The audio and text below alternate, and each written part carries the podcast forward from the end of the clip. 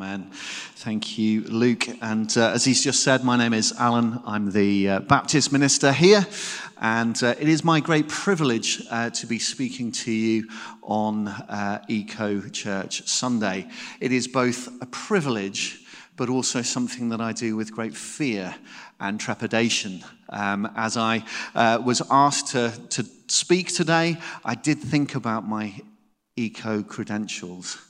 And I did think about last year's speaker of Mark Powley, who's a theologian and has been involved in uh, a Church of England um, uh, campaign, the Climate uh, Church Toolkit, uh, in order to help churches to uh, engage with, um, with the climate crisis.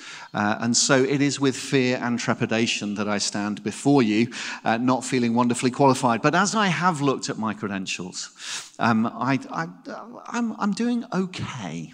Some of those things have been forced upon me, um, and some of those things I have done willingly. But my qualifications, I recycle, ladies and gentlemen. Thank you very much. I can't believe I got a round of applause for that, but thank you. Um, I have, uh, we have turned the heating down in our house. Don't cheer, thank you. Thanks. Stop it. Um, Partly uh, that is uh, because of the climate crisis, but also because the uh, um, economics at the moment. It is really expensive to have the heating on, so it's only been this last week that we turned the heating on.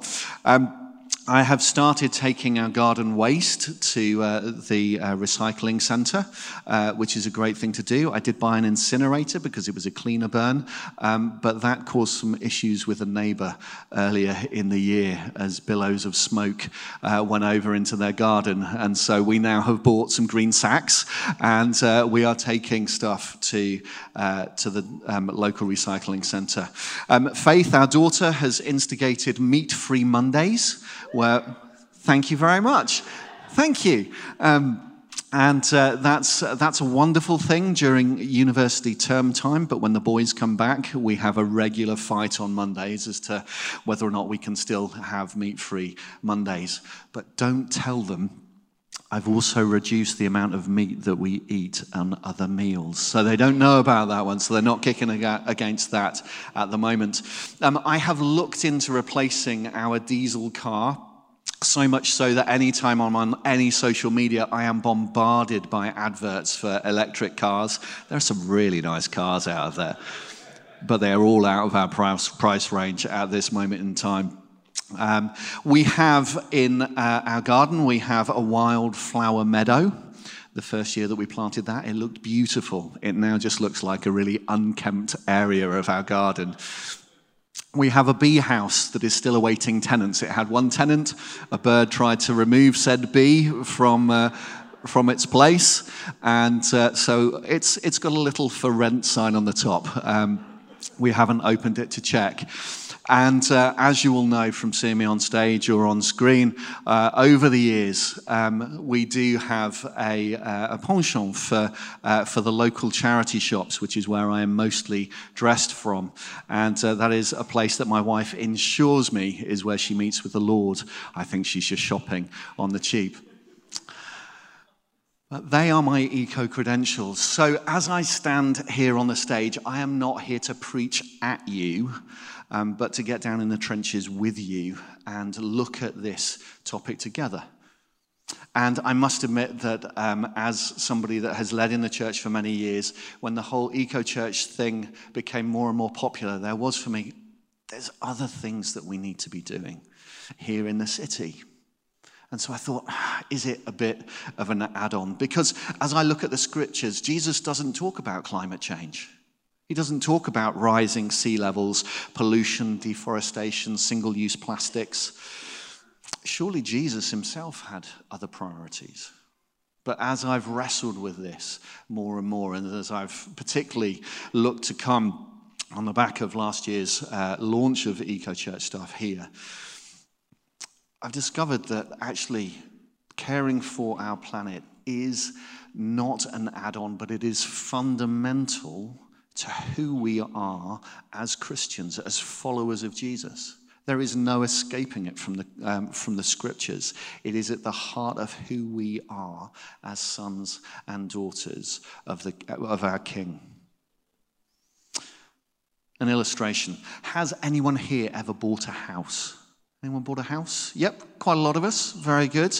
Um, or if you've not bought a house, have you ever had a long term colleague at work and then gone around to their house and gone, oh, as you've had a little look behind their closed doors. You may remember, if you are old like me or older, that once upon a time that there was a television program on, uh, on the television, believe it or not, uh, called Through the Keyhole, where film crews would turn up at, uh, at a famous person's house. And uh, they would go around and they would film, and you'd look and see the decorations and the artifacts and the pictures on the wall. And there would be a panel trying to determine who lived here. Yeah? Anybody, anybody know that? If you're over 40, I would imagine that you would at least know it if you're under 40. Have you ever bought a house or been and looked around a house because you probably don't know that picture? But certainly, as we have uh, bought houses, um, and even when we've not, it's just fun to go around to see other people's places and how they live, isn't it? There's something about a little window into who they are. And we've looked at loads of houses around Sheffield, and we have seen into some very fun and strange and unusual houses and homes. And when we have bought houses, uh, we've been around and we've seen, and there have been times when the owners have been out and we've been shown around by the estate agents. And any time that we've had an offer accepted, we have then gone back, um, specifically one to go and have another look, but also to meet the owners of the house. Exchange your phone number so that we can make that process smoother should there be any problems. And there are times when we've been and we've seen and we've fallen in love with houses. And then we've looked through the keyhole and not only seen the artifacts, but we have met the people that live there. And again, it just gives a whole different spin, a whole different atmosphere to the houses that you look at when you consider who lives here. Psalm 19, verse 1 says this The heavens declare the glory of God, the skies proclaim the work of his hands. And as we consider my illustration, this is God's creation. This is His home. This is what He has decorated and spilled out with all His creative energy. I don't know about you, what, what is where and when those moments are where you stand in awe of the vastness and the beauty of it all. Whether it's when you stand on a beach and you look out across the vast expanse of ocean. Whether it's when it's a beautifully dark and clear night and you look up into the skies and you see the heavenly array of stars spread out before you uh, whether it's when you stand on the Bole Hills just as the sun is going down and there is a majestic beauty that unfolds before you. For us as a family, it's lakes and mountains, and there is a particular place um, just in Switzerland, just above a little place called Unterwasser. Uh, we were encouraged by some of our, um, our Swiss friends to take the cable car up. So we took the cable car up uh, to about three and a half thousand uh, meters.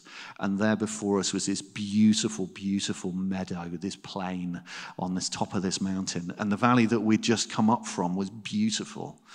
But as we looked over the other side, unspoiled, turquoise green lake, stunning mountains.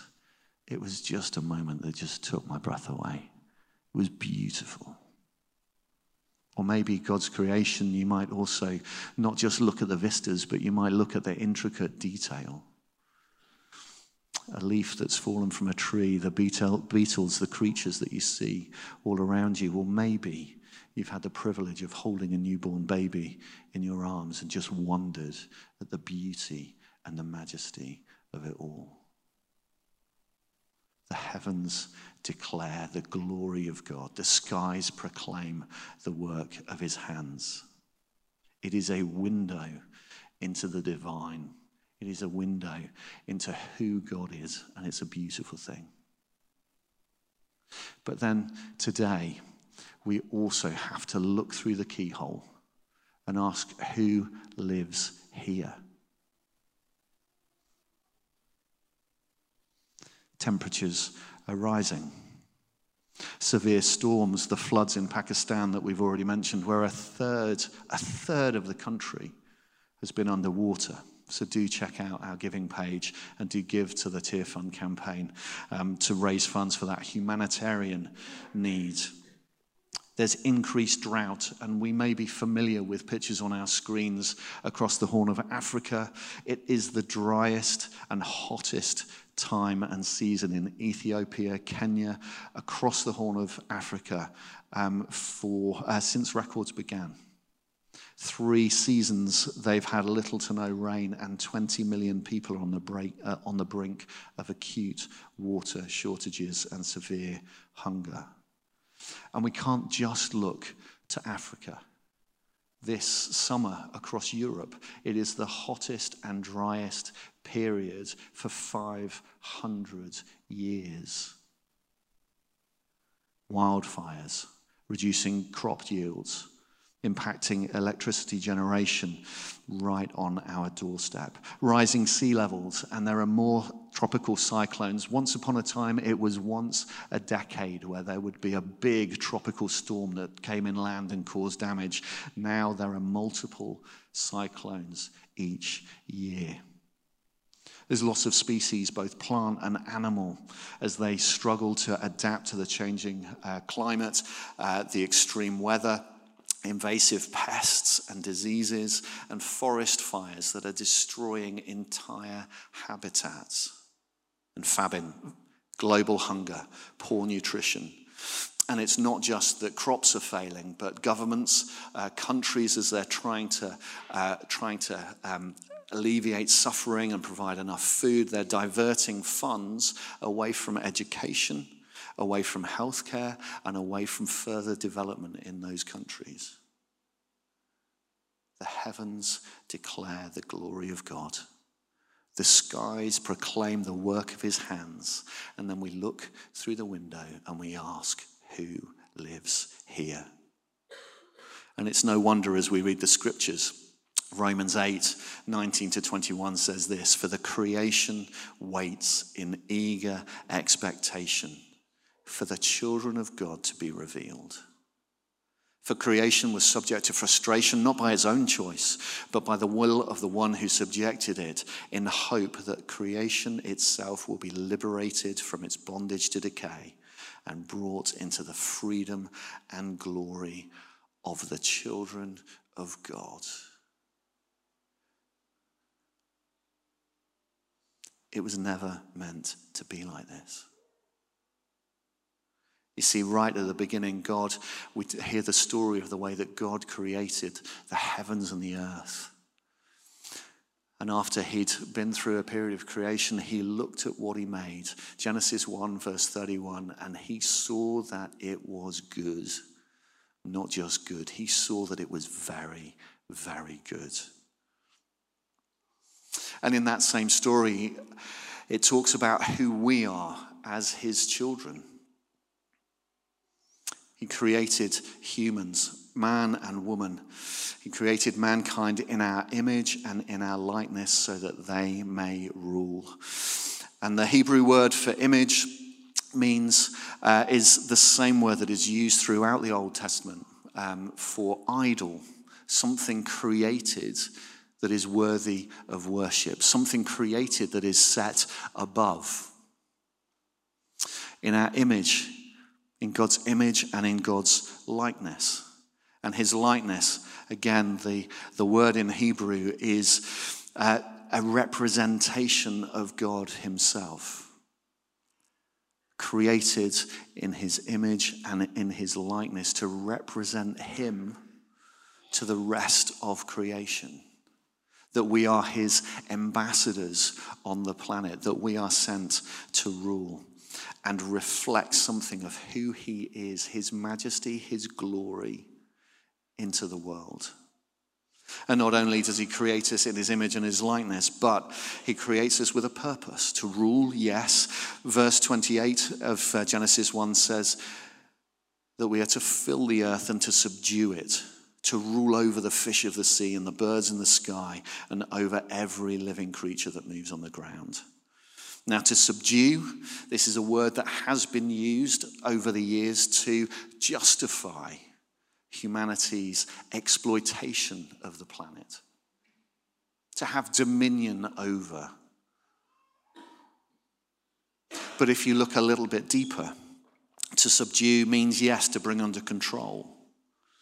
But in its context here, it is to bring order out of chaos a taming of the wilderness, not an exploitation of all that God has given us as a gift. And we see in the story that God creates humanity, Adam and Eve, and he puts them in the garden of creation and he tells them to multiply. A place that God has cultivated for the enjoyment of humanity in amongst the wilds of the world. They say, Go, have children.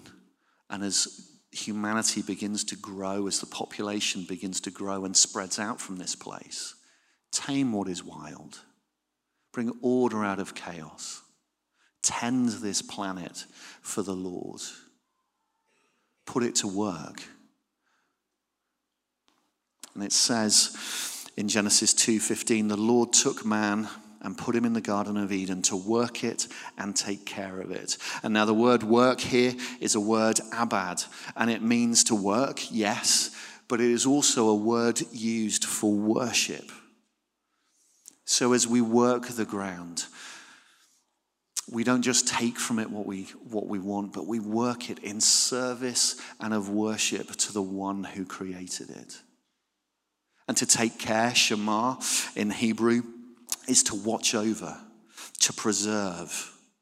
That sense of watching for signs of trouble, to nurture, to enable it to flourish. This is right at the beginning of Scripture. This is who you and I, as children of God, were designed to be. Now we know about the fall and the place where humanity pulls away from God's design disrespects him, turns his back, turns our back on him. And what was given to us as a gift to steward, to tend, and to nurture became property to fight over, to extract from what we need, to fight wars over, to ensure that we have enough. It was never meant to be like this. And so it is no wonder that the whole creation waits in eager expectation for the children of God to be revealed. You see, our worship, our relationship with God, coming into this place and singing our songs is, a, is supposed to affect everything.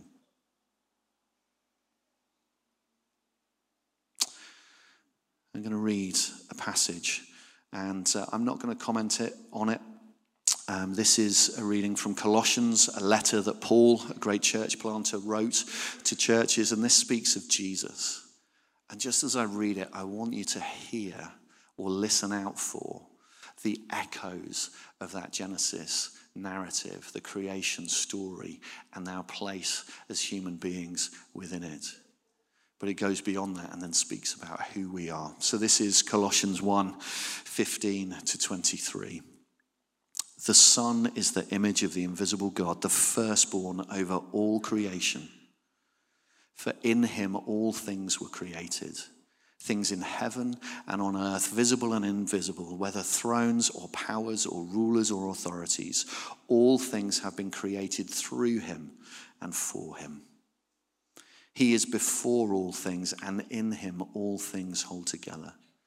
He is the head of the body, the church. He is the beginning and the firstborn among the dead, so that in everything he might have the supremacy. For God was pleased to have all his fullness dwell in him, and through him to reconcile to himself all things, whether things on earth or things in heaven by making peace through his blood shed on the cross. Once you and I were alienated from God and were enemies in your minds, revealed by your evil, selfish behavior. But now he has reconciled you by Christ's physical body through death to present you holy in his sight, without blemish and free from accusation. If you continue in your faith, established and firm, and do not move from the hope held out in the gospel. This is the gospel that you have heard and that has been proclaimed to every creature under heaven, and of which I, Paul, have become a servant. You see, our worship affects everything. The gospel is not just so that our relationship with God would be changed and restored but through that relationship with Christ as our head, the firstborn over all creation, we might live in a way that brings beauty and glory to Him. And our environment and the created order is all part of that. And so, Christians, you and I, brothers and sisters, should be at the forefront of caring for our creation. It feels as if perhaps we as church are running to catch up with something that the world has been engaging with for a little while.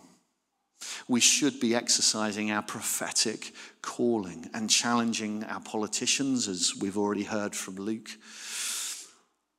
We should be challenging our big, biz- uh, big business and small business.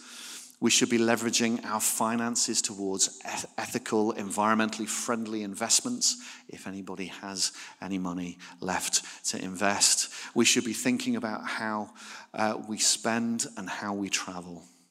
And if we see non Christians taking a lead in this, if we see people on our planet beginning to wake up to the call that God has placed on us as humanity, then praise God. But, ladies and gentlemen, let's play our part. So, what are we going to do with all of this? So, I'm going to invite the band up. Um, and uh, you will see on the stage either side of me that there are some, uh, some trees, and uh, they've been um, uh, carved out of uh, antler. No, they haven't. They are um, trees. What we're going to do, there are leaves on these trees. It's been something that the staff team has been tying, uh, tying little ribbons and stuff on to hang on. What we're going to do is, during this first song, as our response, is that we're going to come forward and we are symbolically going to take something, strip these trees bare. A little visual representation to what we as human beings have been doing to our planet. But we're going to take those leaves, and you may have a pen with you, you might just want to take it home. But what I'm going to ask you to do in a moment, I'm going to read a list of uh, 10 top things. This is from the United Nations website 10 top things that we can do to help combat climate change. And I want you to listen carefully. Listen out to the voice of God who is here and present and who is concerned about this stuff. What is the one thing that you are going to do on this Eco Sunday? What is the pledge that you're going to make for the change that you uh, can put into your own lives? You may uh, be way further on in this journey than, uh, than I am. Praise God. What's the one little step that you can do more? You may just be starting out on this journey. What is the one step, the one manageable step that you can make? And I want you to take those leaves home, make sure that that pledge is written on it, and then put it somewhere significant in your house where you'll see it. Might be next to the thermostat in your house, who knows? But somewhere where you'll see it, and somewhere where it will remind you about what it is that you have pledged. So here you go. This is the top 10 actions on climate change. Number one, spread the word. Not just you, but your neighbors, your friends, your work colleagues encourage them to reduce their carbon footprint. Number two, keep up the political pressure. Tearfund, It's Time to Deliver campaign is about that pledge that the uh, wealthier nations made to provide for those that have not, to enable to alleviate some of the suffering that is caused. Number three, transform your transport. A quarter of all greenhouse gas emissions are from transportation. Can you leave your car at home? Can you walk? Can you cycle? Can you take public transport? Can you reduce the flights that you take? Can you rein in your power use? Switching energy providers to those that source their energy from just renewable sources, something that Helen's done in our home. Can you install solar panels, turn your heating down, switch off appliances and lights? Is there something that you can do about the insulation in your house? Can you tweak your diet?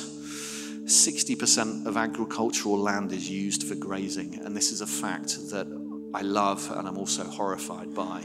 That if cows, cattle, uh, dairy, and for beef were a country in their own right, their emissions would be the third highest of all countries in the world, behind China and the USA. When I first mentioned that stat, uh, someone said to me, I've got children like that.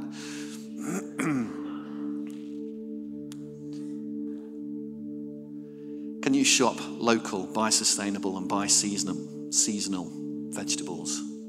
Reducing our carbon footprint uh, through transportation and the cold storage can you grow your own? There's lots of allotments and uh, people within our congregation that would be glad to give you a hand, I'm sure. a third of food in this country is wasted. Wasted food accounts for about 8 to 10% of global greenhouse gas emissions. Composting is also great. Number eight, can you dress climate smart? the fashion industry produces 8 to 10% of global carbon emissions, more than international flights and shipping combined. Most of that is in production. Can you plant a tree? If your garden's not big enough, can you plant it in your neighbour's garden? finally, number 10 can you focus on planet friendly investments, banking, and pensions? You can ask your bank, and they are duty bound to tell you about their responsible banking policies. Do the research online, and you'll know that it is easier than ever to change your bank. So let's stand together, shall we?